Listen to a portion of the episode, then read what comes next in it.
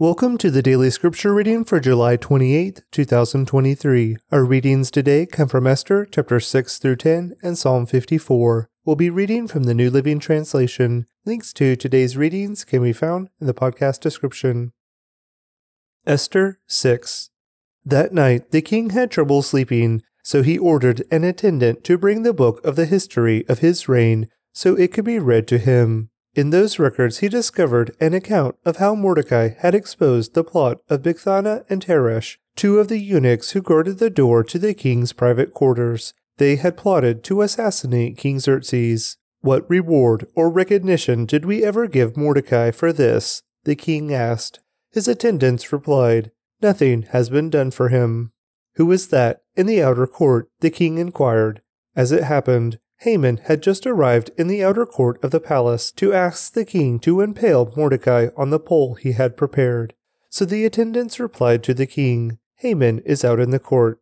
Bring him in, the king ordered. So Haman came in, and the king said, What should I do to honor a man who truly pleases me? Haman thought to himself, Whom would the king wish to honor more than me? So he replied, If the king wishes to honor someone, he should bring out one of the king's own royal robes, as well as a horse that the king himself has ridden, one with a royal emblem on his head. Let the robes and the horse be handed over to one of the king's most noble officials, and let him see that the man whom the king wishes to honor is dressed in the king's robes and led through the city square on the king's horse. Have the official shout as they go. This is what the king does for someone he wishes to honor. Excellent, the king said to Haman. Quick, Take the robes and my horse, and do just as you have said for Mordecai the Jew, who sits at the gate of the palace. Leave out nothing you have suggested. So Haman took the robes and put them on Mordecai, placed him on the king's own horse, and led him through the city square, shouting, This is what the king does for someone he wishes to honor. Afterward, Mordecai returned to the palace gate, but Haman hurried home, dejected and completely humiliated. When Haman told his wife Zeresh and all his friends what had happened, his wise advisers and his wife said, Since Mordecai, this man who has humiliated you, is of Jewish birth, you will never succeed in your plans against him. It will be fatal to continue opposing him. While they were still talking, the king's eunuchs arrived and quickly took Haman to the banquet Esther had prepared. Esther 7 So the king and Haman went to Queen Esther's banquet. On this second occasion, while they were drinking wine, the king again said to Esther, Tell me what you want, Queen Esther. What is your request? I will give it to you, even if it is half the kingdom. Queen Esther replied, If I have found favor with the king, and if it pleases the king to grant my request, I ask that my life and the lives of my people will be spared. For my people and I have been sold to those who would kill, slaughter, and annihilate us. If we had merely been sold as slaves, I could remain quiet, for that would be too trivial a matter to warrant disturbing the king. Who would do such a thing? King Xerxes demanded. Who would be so presumptuous as to touch you? Esther replied, This wicked Haman is our adversary and our enemy. Haman grew pale with fright before the king and queen. Then the king jumped to his feet in a rage and went out into the palace garden. Haman, however, stayed behind to plead for his life with Queen Esther, for he knew that the king intended to kill him. In despair, he fell on the couch where Queen Esther was reclining, just as the king was returning from the palace garden.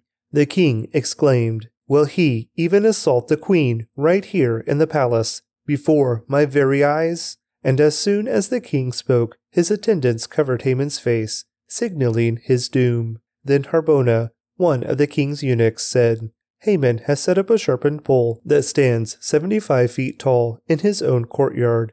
He intended to use it to impale Mordecai, the man who saved the king from assassination. Then impale Haman on it, the king ordered. So they impaled Haman on the pole he had set up for Mordecai, and the king's anger subsided.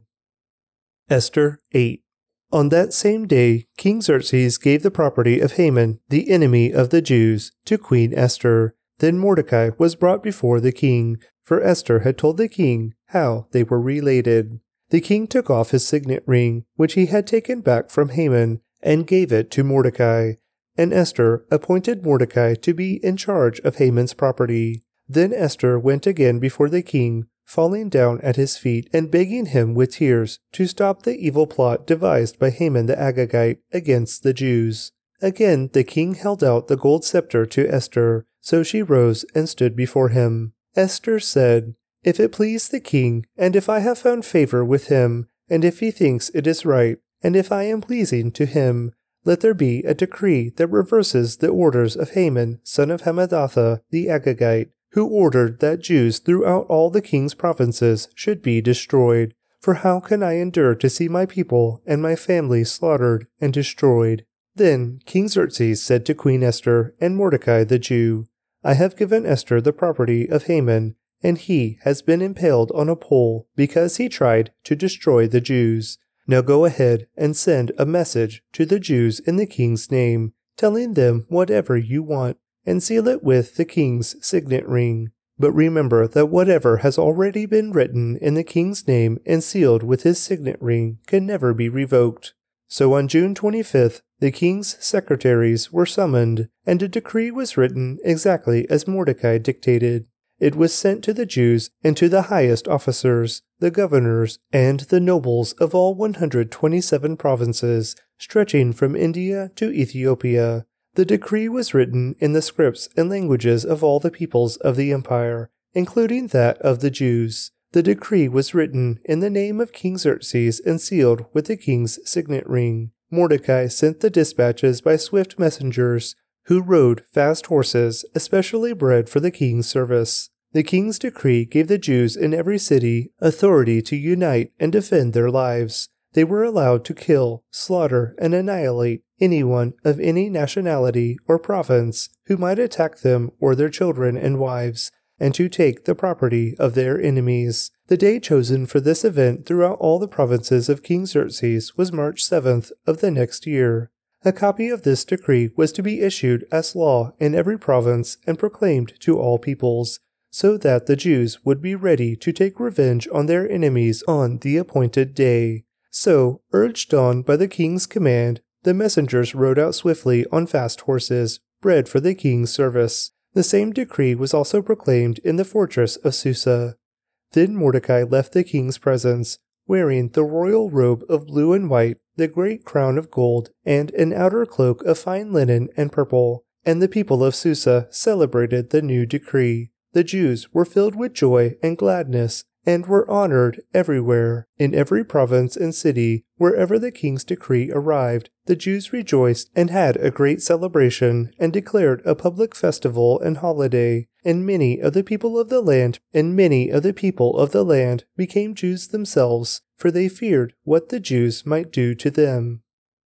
Esther 9 So on March 7th, the two decrees of the king were put into effect on that day, the enemies of the Jews had hoped to overpower them, but quite the opposite happened. It was the Jews who overpowered their enemies. The Jews gathered in their cities throughout all the king's provinces to attack anyone who tried to harm them, but no one could make a stand against them, for everyone was afraid of them. And all the nobles of the provinces, the highest officers, the governors, and the royal officials helped the Jews for fear of Mordecai for Mordecai had been promoted in the king's palace, and his fame spread throughout all the provinces as he became more and more powerful. So the Jews went ahead on the appointed day and struck down their enemies with the sword. They killed and annihilated their enemies and did as they pleased with those who hated them. In the fortress of Susa itself, the Jews killed 500 men. They also killed Parshandatha,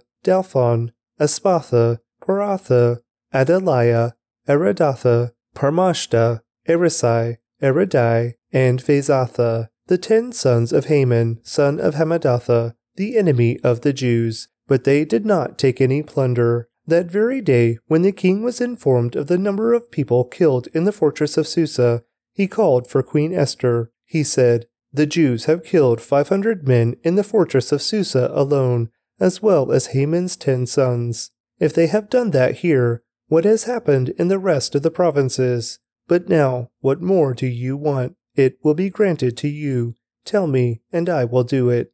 Esther responded, If it please the king, Give the Jews in Susa permission to do again tomorrow as they have done today, and let the bodies of Haman's ten sons be impaled on a pole.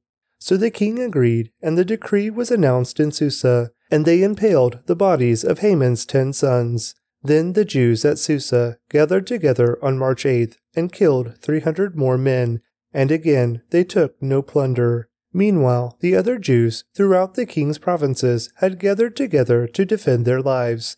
They gained relief from all their enemies, killing 75,000 of those who hated them, but they did not take any plunder. This was done throughout the provinces on March 7th, and on March 8th they rested, celebrating their victory with a day of feasting and gladness. The Jews at Susa killed their enemies on March 7th and again on March 8th, then rested on March 9th, making that their day of feasting and gladness. So to this day, rural Jews living in remote villages celebrate an annual festival and holiday on the appointed day in late winter, when they rejoice and send gifts of food to each other. Mordecai recorded these events and sent letters to the Jews near and far throughout all the provinces of King Xerxes, calling on them to celebrate an annual festival on these two days, he told them to celebrate these days with feasting and gladness and by giving gifts of food to each other and presents to the poor. This would commemorate a time when the Jews gained relief from their enemies, when their sorrow was turned into gladness and their mourning into joy. So the Jews accepted Mordecai's proposal and adopted this annual custom. Haman, son of Hammedatha the Agagite, the enemy of the Jews, had plotted to crush and destroy them on the date determined by casting lots. The lots were called Purim. But when Esther came before the king, he issued a decree, causing Haman's evil plot to backfire, and Haman and his sons were impaled on a sharpened pole. That is why this celebration is called Purim, because it is the ancient word for casting lots. So, because of Mordecai's letter and because of what they had experienced, the Jews throughout the realm agreed to inaugurate this tradition and pass it on to their descendants and to all who became Jews.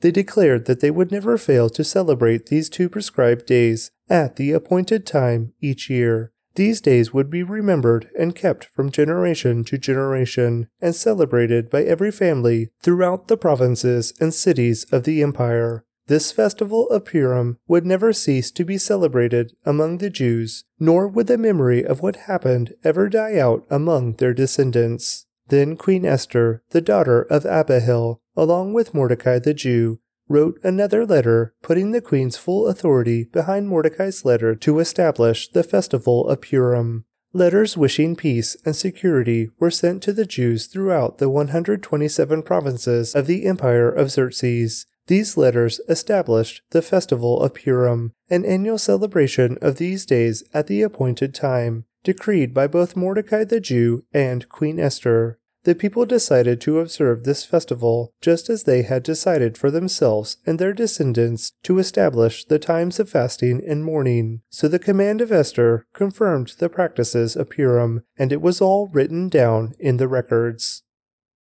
Esther 10 King Xerxes imposed a tribute throughout his empire, even to the distant coastlands. His great achievements and the full account of the greatness of Mordecai, whom the king had promoted, are recorded in the book of the history of the kings of Media and Persia. Mordecai the Jew became the prime minister, with authority next to that of King Xerxes himself. He was very great among the Jews, who held him in high esteem because he continued to work for the good of his people and to speak up for the welfare of all their descendants. Psalm 54 For the choir director, a psalm of David, regarding the time the Ziphites came and said to Saul, We know where David is hiding, to be accompanied by stringed instruments. Come with great power, O God, and rescue me. Defend me with your might Listen to my prayer, O God. Pay attention to my plea. For strangers are attacking me. Violent people are trying to kill me. They care nothing for God. Interlude. But God is my helper. The Lord keeps me alive. May the evil plans of my enemies be turned against them. Do as you promised and put an end to them. I will sacrifice a voluntary offering to you. I will praise your name, O Lord, for it is good for you have rescued me from my troubles and helped me to triumph over my enemies. Thanks for joining me today for today's daily scripture reading. I'd like to recommend to you a podcast by my friend David Heflin called In the Seams, a podcast inviting people with chronic pain and illness to consider how God is in the seams of our brokenness and how he mends us through our suffering. Please click on the link in the podcast description to check it out now. Esther 6 That night the king had trouble sleeping so he ordered an attendant to bring the book of the history of his reign so it could be read to him. In those records he discovered an account of how Mordecai had exposed the plot of Bigthana and Teresh, two of the eunuchs who guarded the door to the king's private quarters. They had plotted to assassinate King Xerxes. What reward or recognition did we ever give Mordecai for this? the king asked. His attendants replied, Nothing has been done for him. Who is that in the outer court? the king inquired. As it happened, Haman had just arrived in the outer court of the palace to ask the king to impale Mordecai on the pole he had prepared. So the attendants replied to the king, Haman is out in the court. Bring him in, the king ordered. So Haman came in, and the king said, What should I do to honor a man who truly pleases me? Haman thought to himself, Whom would the king wish to honor more than me? So he replied, if the king wishes to honor someone, he should bring out one of the king's own royal robes, as well as a horse that the king himself has ridden, one with a royal emblem on his head. Let the robes and the horse be handed over to one of the king's most noble officials, and let him see that the man whom the king wishes to honor is dressed in the king's robes and led through the city square on the king's horse. Have the official shout as they go. This is what the king does for someone he wishes to honor. Excellent, the king said to Haman. Quick, take the robes and my horse, and do just as you have said for Mordecai the Jew, who sits at the gate of the palace. Leave out nothing you have suggested. So Haman took the robes and put them on Mordecai, placed him on the king's own horse, and led him through the city square, shouting, This is what the king does for someone he wishes to honor. Afterward, Mordecai returned to the palace gate, but Haman hurried home dejected and completely humiliated. When Haman told his wife Zeresh and all his friends what had happened, his wise advisers and his wife said, Since Mordecai, this man who has humiliated you, is of Jewish birth, you will never succeed in your plans against him. It will be fatal to continue opposing him. While they were still talking, the king's eunuchs arrived and quickly took Haman to the banquet Esther had prepared. Esther 7 so the king and Haman went to Queen Esther's banquet. On this second occasion, while they were drinking wine, the king again said to Esther, Tell me what you want, Queen Esther. What is your request? I will give it to you, even if it is half the kingdom. Queen Esther replied, If I have found favor with the king, and if it pleases the king to grant my request, I ask that my life and the lives of my people will be spared. For my people and I have been sold to those who would kill, slaughter, and annihilate us. If we had merely been sold as slaves, I could remain quiet, for that would be too trivial a matter to warrant disturbing the king. Who would do such a thing? King Xerxes demanded. Who would be so presumptuous as to touch you? Esther replied, This wicked Haman is our adversary and our enemy. Haman grew pale with fright before the king and queen. Then the king jumped to his feet in a rage and went out into the palace garden. Haman, however, stayed behind to plead for his life with Queen Esther, for he knew that the king intended to kill him. In despair, he fell on the couch where Queen Esther was reclining, just as the king was returning from the palace garden. The king exclaimed, Will he even assault the queen right here in the palace, before my very eyes? And as soon as the king spoke, his attendants covered Haman's face, signaling his doom. Then Harbona, one of the king's eunuchs, said, Haman has set up a sharpened pole that stands seventy five feet tall in his own courtyard. He intended to use it to impale Mordecai, the man who saved the king from assassination. Then impale Haman on it, the king ordered. So they impaled Haman on the pole he had set up for Mordecai, and the king's anger subsided. Esther 8. On that same day, King Xerxes gave the property of Haman, the enemy of the Jews, to Queen Esther. Then Mordecai was brought before the king, for Esther had told the king how they were related. The king took off his signet ring, which he had taken back from Haman, and gave it to Mordecai. And Esther appointed Mordecai to be in charge of Haman's property. Then Esther went again before the king, falling down at his feet and begging him with tears to stop the evil plot devised by Haman the Agagite against the Jews. Again the king held out the gold scepter to Esther, so she rose and stood before him. Esther said, If it please the king, and if I have found favor with him, and if he thinks it is right, and if I am pleasing to him, let there be a decree that reverses the orders of Haman, son of Hammedatha, the Agagite, who ordered that Jews throughout all the king's provinces should be destroyed. For how can I endure to see my people and my family slaughtered and destroyed? Then King Xerxes said to Queen Esther and Mordecai the Jew, I have given Esther the property of Haman, and he has been impaled on a pole because he tried to destroy the Jews. Now go ahead and send a message to the Jews in the king's name, telling them whatever you want and seal it with the king's signet ring. But remember that whatever has already been written in the king's name and sealed with his signet ring can never be revoked.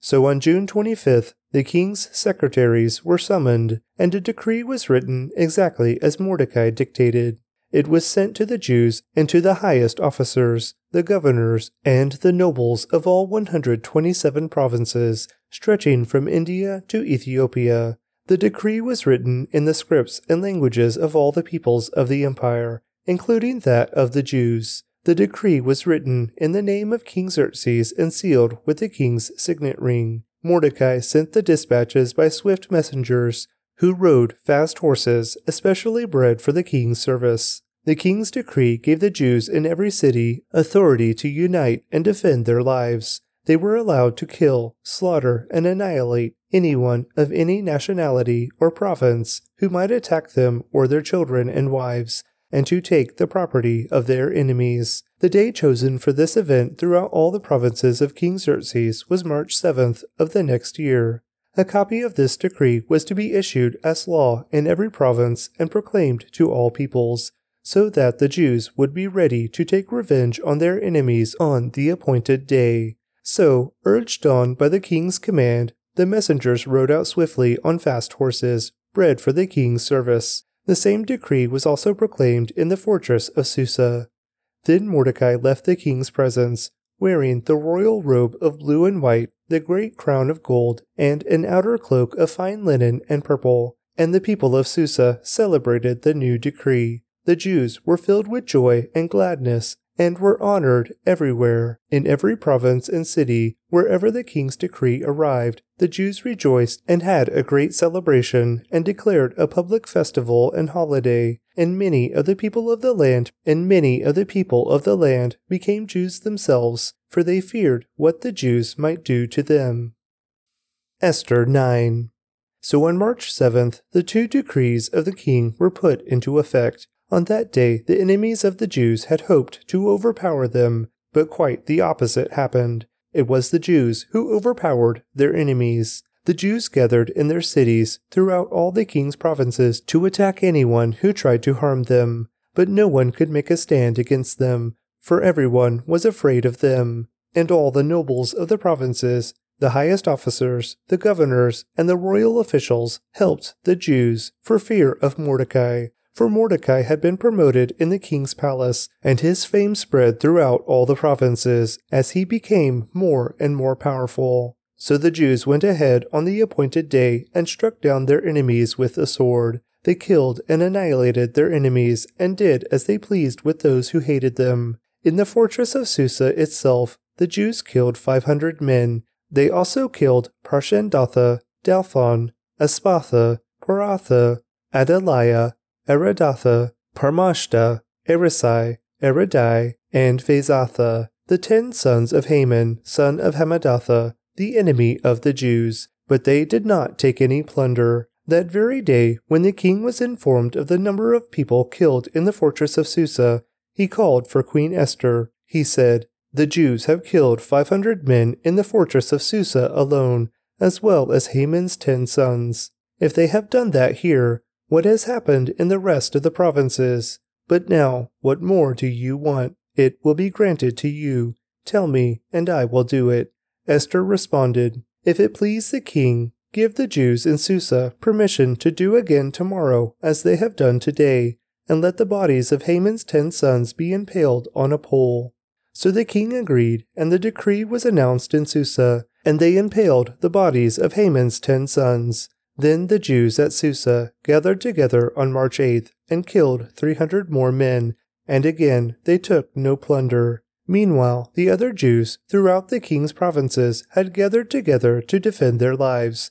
They gained relief from all their enemies, killing 75,000 of those who hated them, but they did not take any plunder. This was done throughout the provinces on March 7th, and on March 8th they rested, celebrating their victory with a day of feasting and gladness. The Jews at Susa killed their enemies on March 7th and again on March 8th, then rested on March 9th, making that their day of feasting and gladness. So to this day, rural Jews living in remote villages celebrate an annual festival and holiday on the appointed day in late winter, when they rejoice and send gifts of food to each other. Mordecai recorded these events and sent letters to the Jews near and far throughout all the provinces of King Xerxes, calling on them to celebrate an annual festival on these two days. He told them to celebrate these days with feasting and gladness and by giving gifts of food to each other and presents to the poor. This would commemorate a time when the Jews gained relief from their enemies when their sorrow was turned into gladness and their mourning into joy. So the Jews accepted Mordecai's proposal and adopted this annual custom. Haman, son of Hammedatha the Agagite, the enemy of the Jews, had plotted to crush and destroy them on the date determined by casting lots. The lots were called Purim. But when Esther came before the king, he issued a decree, causing Haman's evil plot to backfire and Haman and his sons were impaled on a sharpened pole. That is why this celebration is called Purim, because it is the ancient word for casting lots. So, because of Mordecai's letter and because of what they had experienced, the Jews throughout the realm agreed to inaugurate this tradition and pass it on to their descendants and to all who became Jews.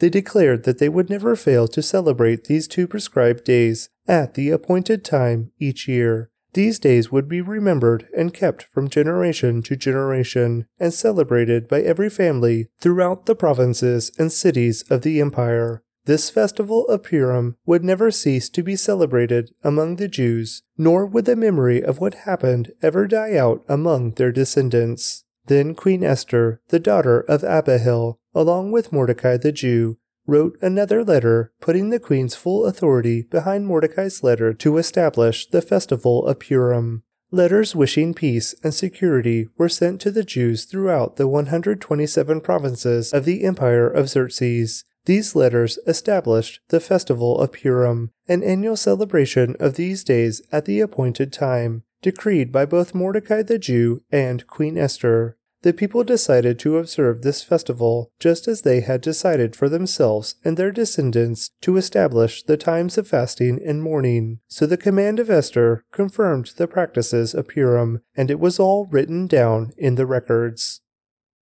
Esther 10 King Xerxes imposed a tribute throughout his empire, even to the distant coastlands. His great achievements and the full account of the greatness of Mordecai, whom the king had promoted, are recorded in the book of the history of the kings of Media and Persia. Mordecai the Jew became the prime minister, with authority next to that of King Xerxes himself. He was very great among the Jews, who held him in high esteem, because he continued to work for the good of his people and to speak up for the welfare of all their descendants. Psalm 54 For the choir director, a psalm of David, regarding the time the Ziphites came and said to Saul, We know where David is hiding, to be accompanied by stringed instruments. Come with great power, O God, and rescue me. Defend me with your might. Listen to my prayer, O God. Pay attention to my plea. For strangers are attacking me, violent people are trying to kill me. They care nothing for God. Interlude. But God is my helper. The Lord keeps me alive. May the evil plans of my enemies be turned against them. Do as you promised and put an end to them. I will sacrifice a voluntary offering to you. I will praise your name, O Lord, for it is good. for you have rescued me from my troubles and helped me to triumph over my enemies. Thanks for joining me today for today's daily scripture reading. I'd like to recommend to you a podcast by my friend David Heflin called In the Seams, a podcast inviting people with chronic pain and illness to consider how God is in the seams of our brokenness and how he mends us through our suffering. Please click on the link in the podcast description to check it out now.